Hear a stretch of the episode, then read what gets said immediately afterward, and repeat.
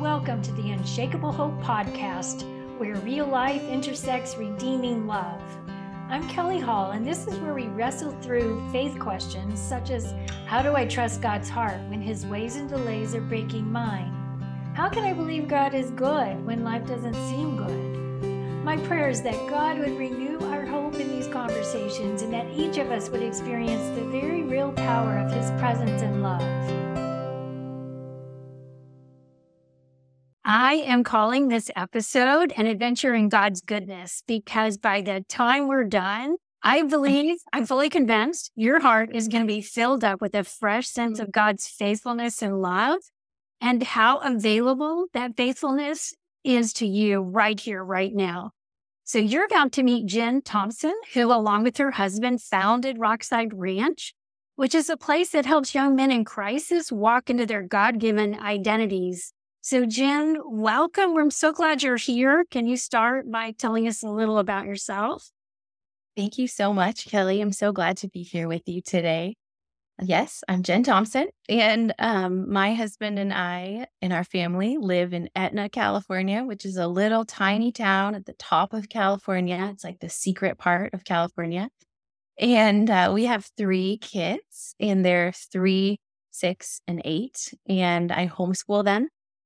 So that's kind of my big my big adventure currently. My little one says she's in kindergarten. She's 3. So, you know, I have lots of very big kindergarten work going on. I like to think that my hobby well, my hobby is my children currently, but cooking for a crowd, that's kind of my that's that's my really fun thing. So where we live, we live at Rockside Ranch and there's a whole bunch of people that live here. I'll tell you a little bit more about it all, but I often find myself cooking for 30 or 40 people. That's kind of like a normal community dinner. We have a big dinner on Tuesday nights or Friday night. It's just always like 30 people. It's just a small group this week. It's just 30. Now, I love that for you. That's considered an adventure. For me, that would be a nightmare. It would have been for me long ago, but I feel like God has really challenged me to say yes to that. So, well, so now we want to hear about Rockside Ranch and how it works. But I just want to clarify this is a full up working ranch with cows and pigs and horses. Is that right? yes. So, we have all kinds of animals here. We don't have cows, but we have goats and sheep and chickens. Chickens are kind of our main deal. So we have mm-hmm. a large egg laying flock, and then we also do meat chickens every year. We raise turkeys, and in the wintertime, we board some horses for a camp that's down the road. But yes, it's a full scale farming operation where we raise and package and butcher and sell meat and eggs directly to customers Mm-hmm. so, how does it work? What is the mission of this camp and what do y'all do? Yes. So, Rockside Ranch is a life restoration program for young men in crisis. So, our guys come from so many different backgrounds. We define crisis as just not being able to hold a job. And so, that can look a lot of different ways, whether it's mental health or addiction or failure to launch there's our guys have a lot of different stories, but mm-hmm. the thread that really ties them together is that they want to come here. So Rockside Ranch is not a court order place. It's not somewhere that someone can force you to go. Our students have to make a decision that they want to come. And then we hold them accountable to goals that we help them set. So we always say that we're not prison guards, we're coaches. And so sometimes we require we require hard things. We want them to challenge themselves, but we are not here to force something on them. We only want guys to come here who who really want something different, who want to turn their life around. And it's really cool what happens when somebody really wants life restoration. So we're a Christian program and a, a huge really important piece of what we do here is Bible study and also just uh, living in community together. So the guys don't have to be believers to come, but we just say they can't be hostile to it. And when they come, I think sometimes they're a little surprised, like, you're not going to force me to be a Christian. And we're like, no, we're just going to present this feast of God's goodness and truth. And so many of them just really come to know the Lord in their, their time. It's very special. It reminds me of Psalm 34 8 taste and see that the Lord is good. Oh, and I remember yes. one of the videos I watched one of the things he said, is I've heard a lot about Christianity, but I've never experienced Christ until I came here. That's such a powerful recommendation and explanation of what your camp does. Oh, thank you. It's so special, I think, just what happens in this kind of environment. So, our students are here for eight months, so we get to know them pretty well. Mm-hmm. And they're working outside. So, they work on the farm, but that's not all they do. They um, also do classes, they do life skills, and I teach nutrition. And we do all kinds of activities. So, on the weekends, they're out they're out in nature experiencing creation. They're hiking and backpacking and fishing and horseback riding. And it's a very um, holistic kind of space. And the staff, we all just really love the students. So, like I said, we live here, Craig and I, and our three kids.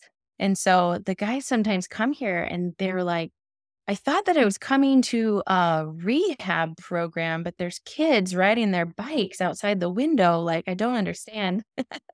And so it's really fun for them, I think, just to experience this wholesome family place where they get to come and we just all really love being together, the staff, and we love being with the guys. And so it really makes for something very sweet that we just really get to do life together. Mm-hmm. And God just works some really, really cool miracles in the midst of that.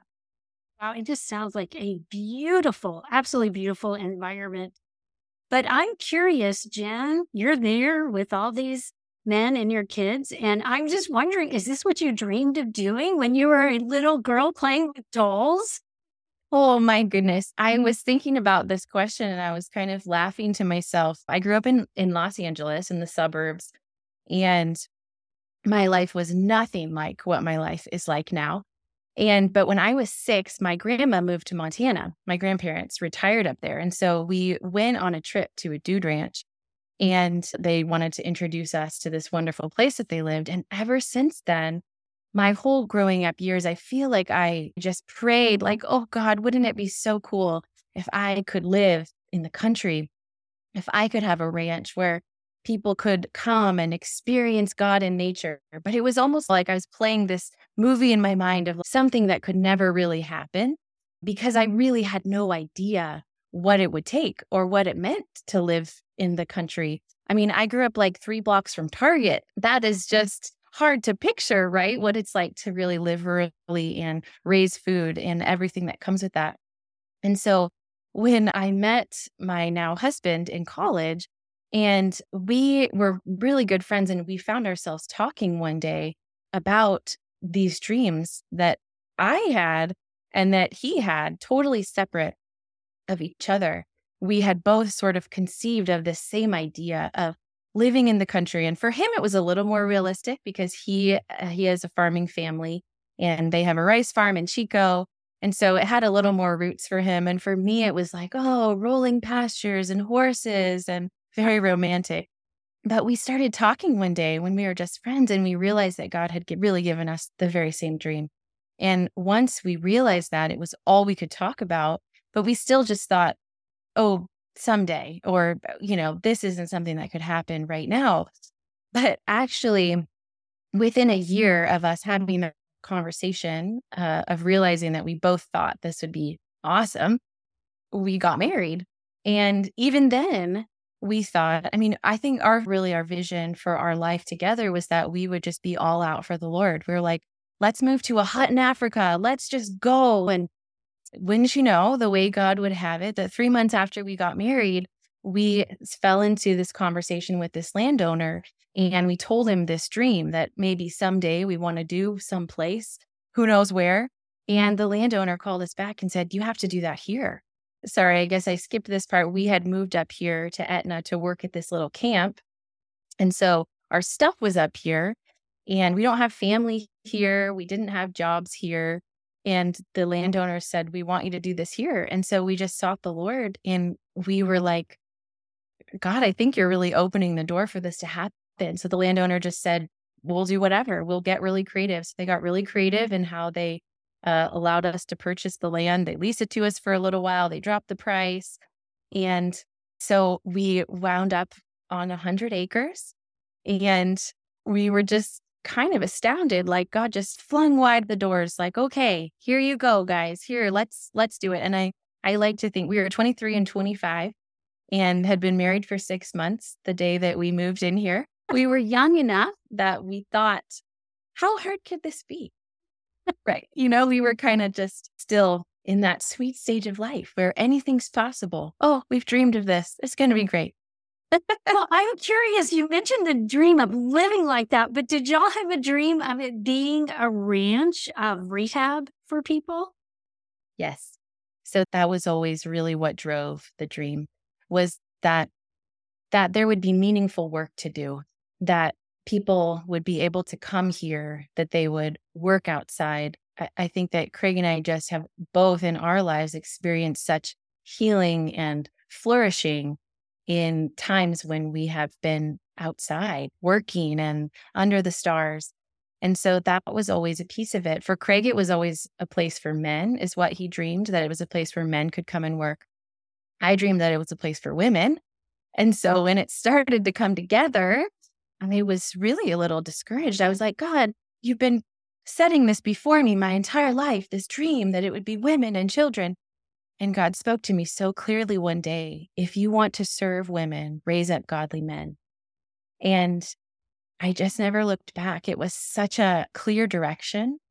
It's been amazing to see how God has just really shown me in that, that He really had a place for me here that I couldn't have imagined back then. I had a certain idea of what it would look like, right? To do this kind of ministry.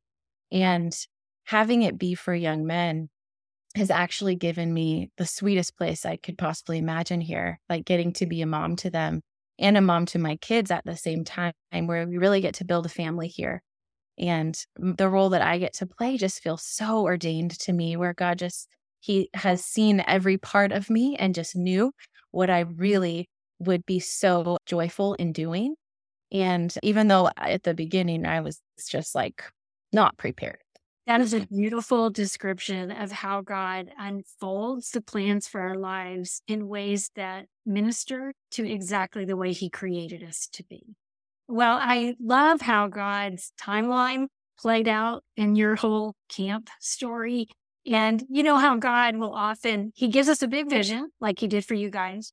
And then He may give us a starting point but then he leaves out all the thousands of steps in between. and so you're kind of wandering around saying, I have no idea how this is going to play out. And I love that God chose when you guys would open your door and who your first clients would be. So, can you talk about that? Yes. So, we moved in here and Craig had experience uh, rice farming, but we didn't have any experience with livestock. And so we just kind of started he got a job at a cattle ranch and i started working at a local group home and we were just like okay god we'll just kind of keep taking one step at a time and see what happens.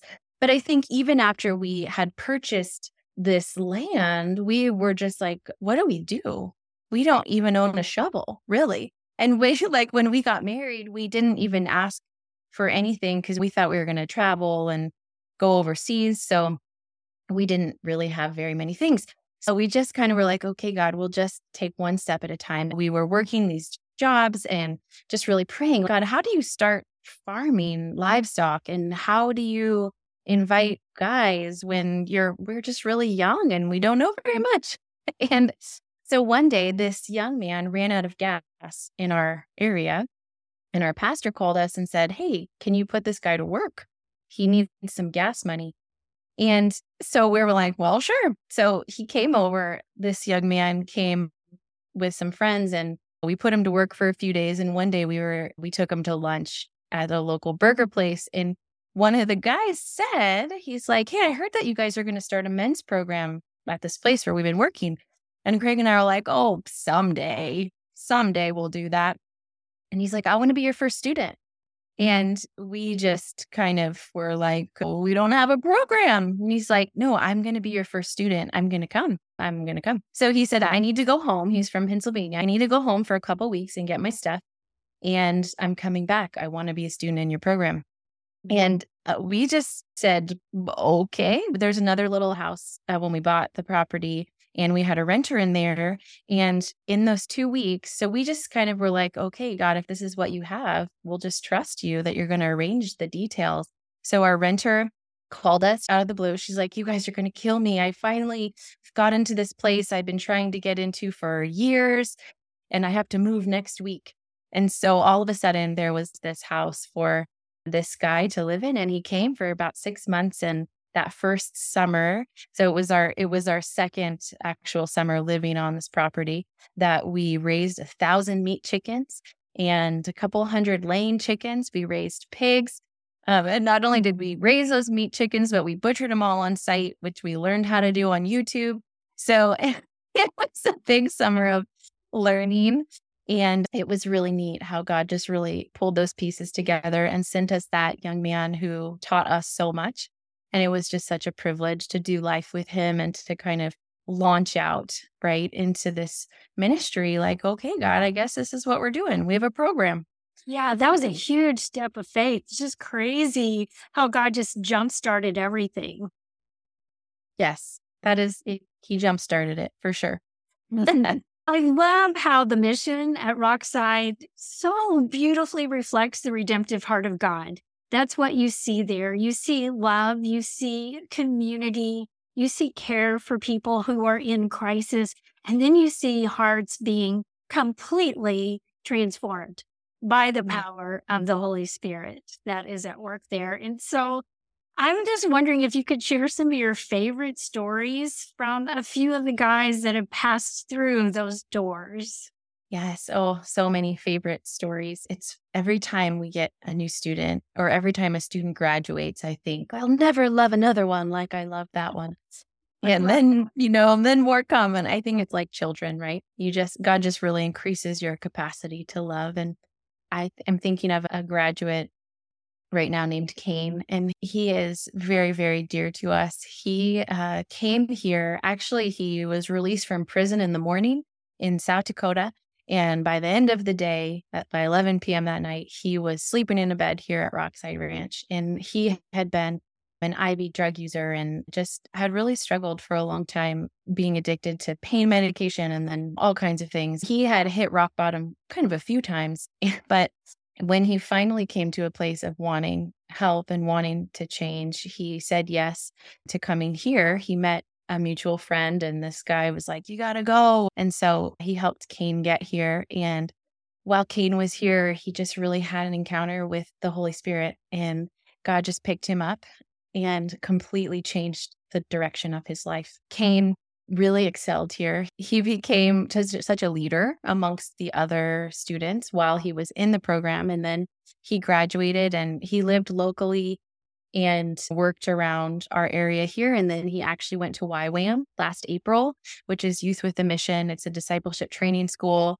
And he just got back this week from the Philippines where he was doing missionary work. And he has a huge heart for evangelism. When you meet Cain, you just sense this joy that is, you know, just sort of flowing out of him. He's really silly and, but so honest and so serious. Like, you need to meet Jesus. Let me tell you what Jesus has done for me, and let me tell you what he can do for you.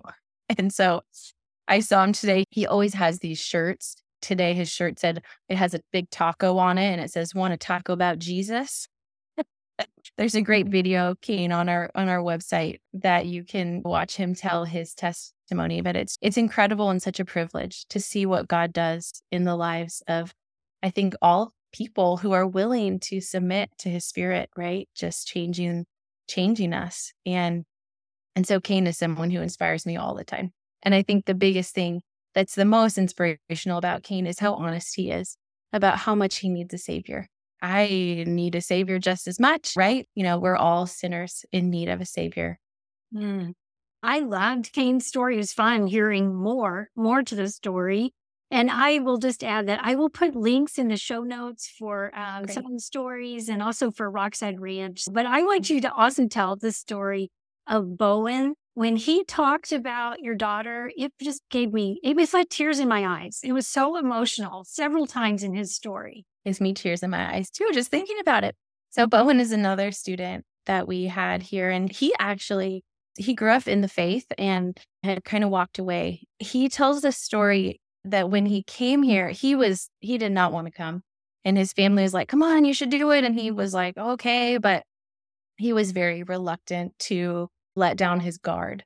And this is it kind of common when students come here. There's lots of kids and people and just a lot of stuff. And if you're feeling a little bit guarded, then it, it can be a little overwhelming. And so he was sitting on the couch one day down in the student house and he tells the story that Hattie, my oldest daughter, walked into the house and just started talking to him. And he said that Hattie was so kind that it made him think that, oh, if she's like this and she's being raised by these people, then I guess I can trust these people.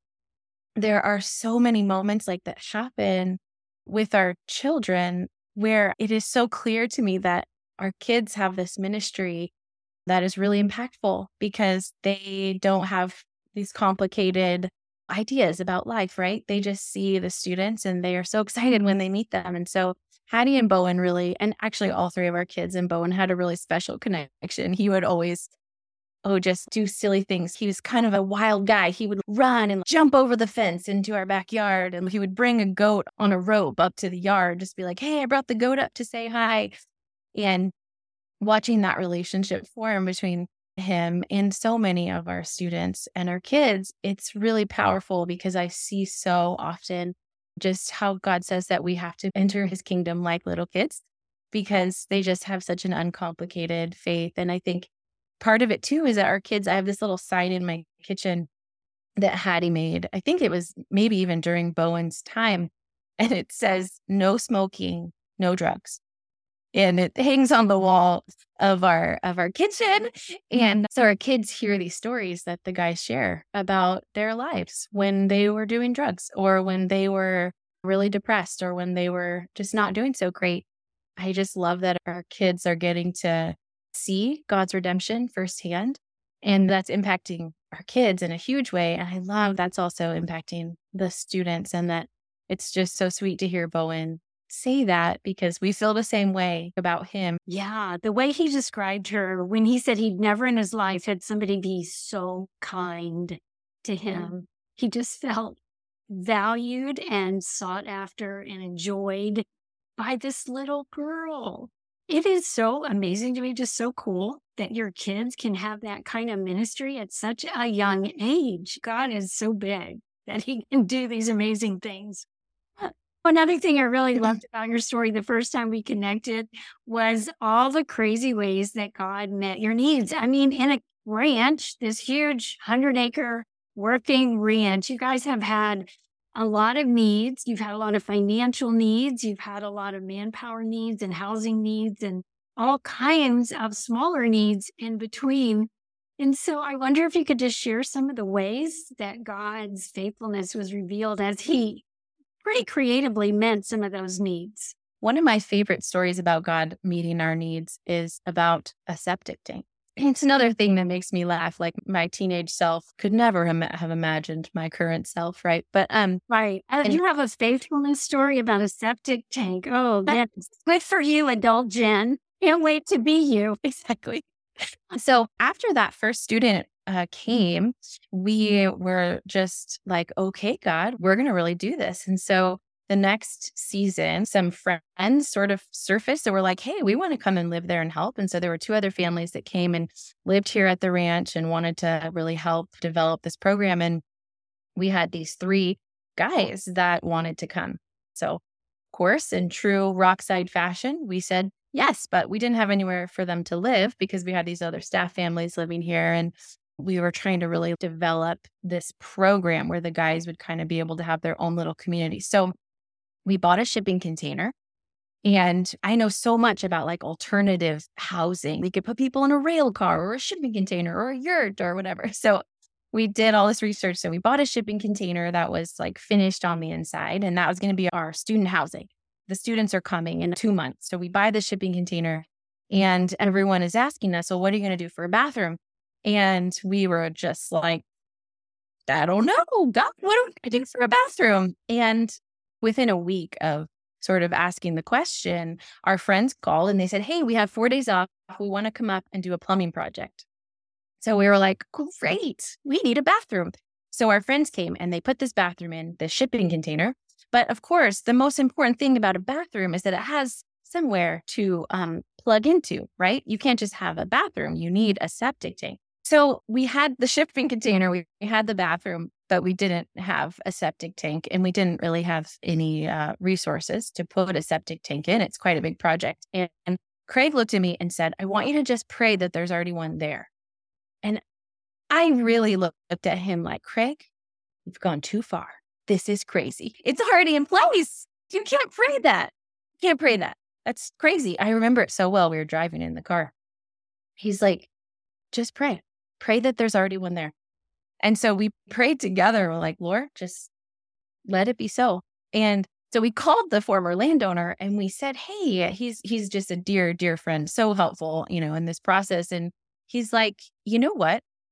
There there was an old RV hookup down down in that area where you're talking. He's like, I have no idea where it is. But he said there used to be there used to be a septic tank. There was an RV hookup, so I think there was a septic tank at some point, but I don't know where it is. So Craig called all the local people who would have installed it. It was from 30 years ago, and that it would have gone in.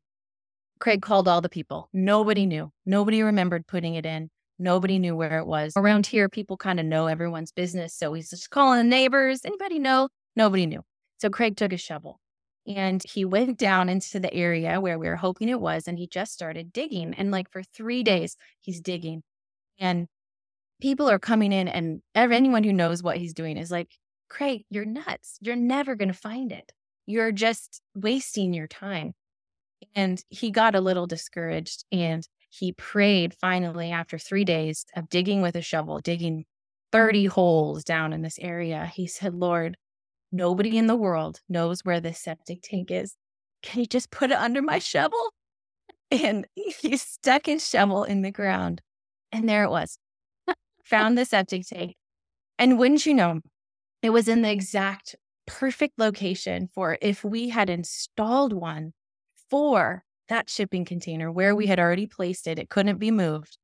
And the septic tank was in the exact right spot for it. So we just hooked it up and it was like two days later that our students showed up. wow, that is so crazy. I can't wait to get to heaven and have God show me how that story played out, you know? Yes. I know. Oh. As I always say that, like before I was born, God put a septic tank in the ground for this ministry. Yeah. It blows my mind. Yes. Yes. I love the truth that God goes before us. He is ahead of us, He's behind us, He's surrounding us, but He has already put into place all the provisions and protections that we're going to need up ahead.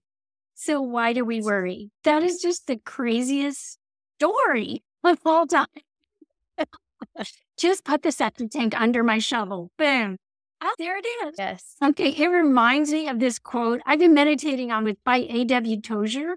It says, how completely satisfying to turn from our limitations to a God who has none. God never hurries. There are no deadlines against which he must work. And I would just add, there's no need too great or too small, not even a plumbing need. Yes, it's like that verse in Ephesians that God can do immeasurably more than all we could ask or imagine. Like I looked at Craig and just said, You can't pray that. There's not one there. And he, Craig was so faithful to say, we're going to believe that there is. And when God meets you in that moment, it's kind of mind blowing. Yeah. So you're like, God, I didn't think this was possible, but you did it. Mm-hmm. Yeah, that's just crazy. But I'm curious, and it sounds like we've been talking about a lot of this already. But what have you learned about the Lord now that you didn't know before all of this began? And any verse or any other story that you want to share that illustrates that. I think about the ways that God has challenged us and allowed us to struggle in this journey, I think have been kind of the best parts of it. And I say that from a like a godly vision, right? Perspective of best parts in the sense of God giving us his grace to teach us things. So after the septic tank happened, right? After God just flung open the doors and we're doing this and provision and everything's happening, it got really, really hard. So, not even that long after the septic tank, and we have the students and we have these families here, and everyone's getting excited about this ministry. And I got pregnant, and we lost our first pregnancy halfway through. And it was this very, just a very traumatic experience. And right after that, Craig's dog, his just very special, beloved dog, got hit on the highway right in front of him. And not long after that, we realized that we had no money. We had no money left. We like had just spent every last penny. And it was like, and then after that, so we had no money. And then that second year of raising chickens, all of our chickens started dying. They just, it was like the first year, everything went so great. We raised all these animals and everything lived and everything was thriving. And we were like, oh, we're so good at this, you know. And that next year, when it was just like boom, boom, boom, all the animals are dying. We have no money. Our we lost our baby. Our dog died. It was like almost just insulting, you know? It was like, God, why? Why is this so hard? I thought that we mm-hmm. were being faithful to you. I thought we were walking with you and you're supposed to like make a way. And that season was very, very painful, but I was remembering this beautiful moment that I had the next year. So, when all of our chickens died, we put them in a compost pile. And this is kind of what you do. You have to do something, right? With all of this just really sad, like heartbreaking bodies of your chickens. So, we put them in this compost pile. This is very farmy. Okay. So, they, and then we buried them and but it not buried them in the ground we buried them and then we turned it so with the hope of using the material for compost so the next spring it was like boom boom boom all these things happen and a year goes by of just really really difficult things and the spring comes and i go to the compost pile where we had buried all of the dead chickens and what i found there was no dead chickens all that I found was black soil.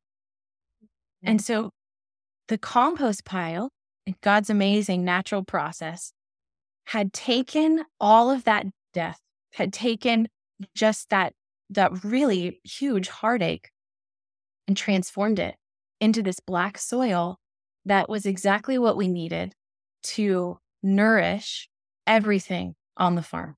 This black soil, this compost that is actually it, it's essential. You can't grow anything without amending your soil and that the amending your soil with that compost is what brings nutrition to every every single element of your farm. And I really sat there on that compost pile and I just wept because I was like, God, how do you do this? I thought that this was the end of the story. I thought that the, the death and the heartache of this was the end of the story.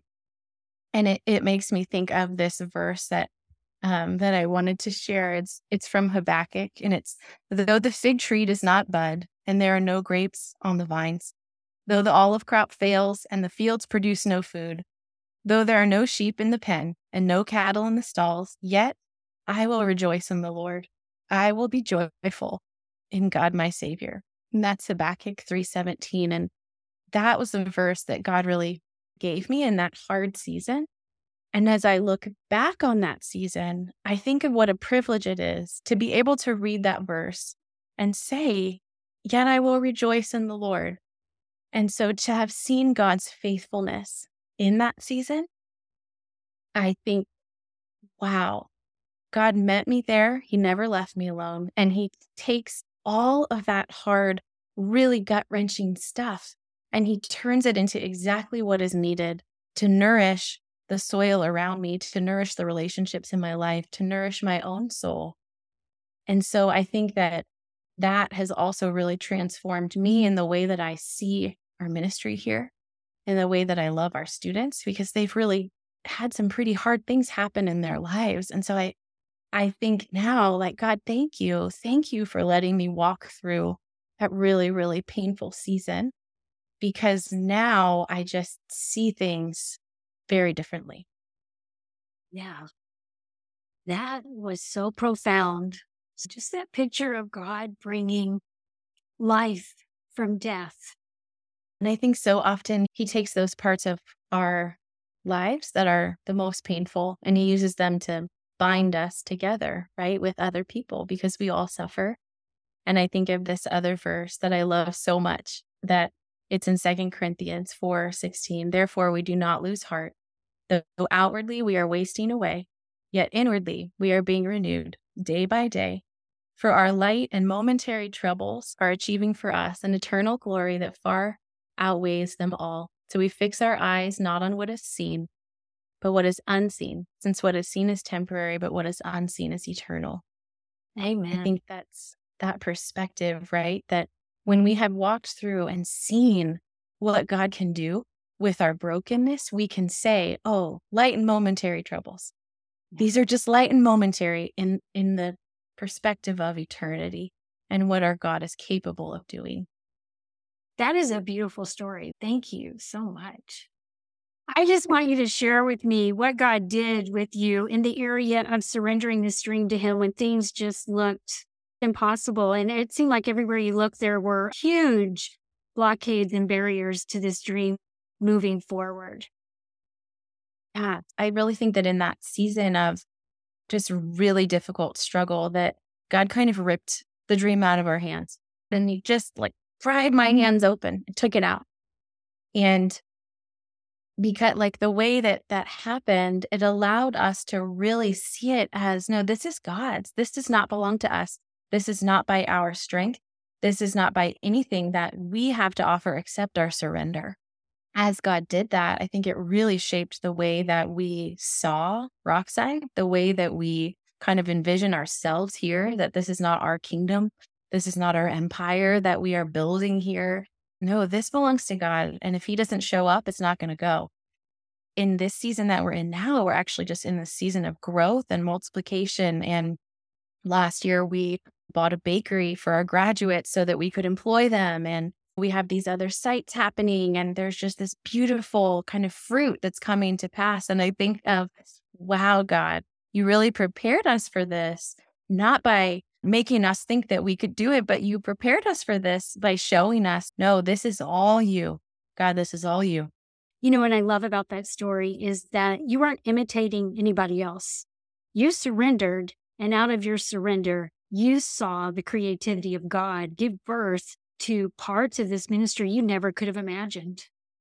Absolutely. Like the septic tank, right? That's just mind blowing of God's creativity and things that I could not have, I couldn't have fathomed the Rockside Bakery. No, yeah, that is so cool. So I'm thinking about people who might be listening and who have someone who they love who's in crisis or somebody listening who is in crisis. What would you want to say to them? So I would say that there's hope, that mm-hmm. we really believe that God is a God of restoration. He is a God of endless chances. It's not just second chances, third or fourth, endless and that there is a community here at Rockside Ranch. And actually, now we have three sites. So we have a site here in Etna, one in South Dakota, and one in Michigan. And we're working on a women's site. And so God is a God of restoration. And it is really a matter of saying yes, even if you even if you don't think it's possible, right? Believing that God can do mm-hmm. it. And so I would say get in mm-hmm. touch with us. If you know someone if you have a child in crisis or a friend, that is mm-hmm. how students come into our program, really, is just word of mouth, just hearing about it and getting in touch with us. So we have a website, rocksideranch.org, and you can find all of our contact info there. You could email me, jen at rocksideranch.org, and I'd love to get you in touch with the right people to get you plugged in or get get your loved one plugged into one of our programs. Thank you so much for sharing your story of God's goodness with us. And I just want to close with the declaration from Ephesians 3:20 mm-hmm. that you've already mentioned that God is able to do far more abundantly than all we can ask or think or even imagine, like your septic tank story. Way more than we could ever imagine. He is a right here, right now kind of God. Nothing is impossible with him. Thank you so much, Kelly. Loved being with you today. Thanks for listening to the Unshakable Hope podcast. If you enjoyed today's episode, please subscribe and leave a review. To continue the conversation and for free resources, be sure to visit me at kellyhall.org. Thanks so much.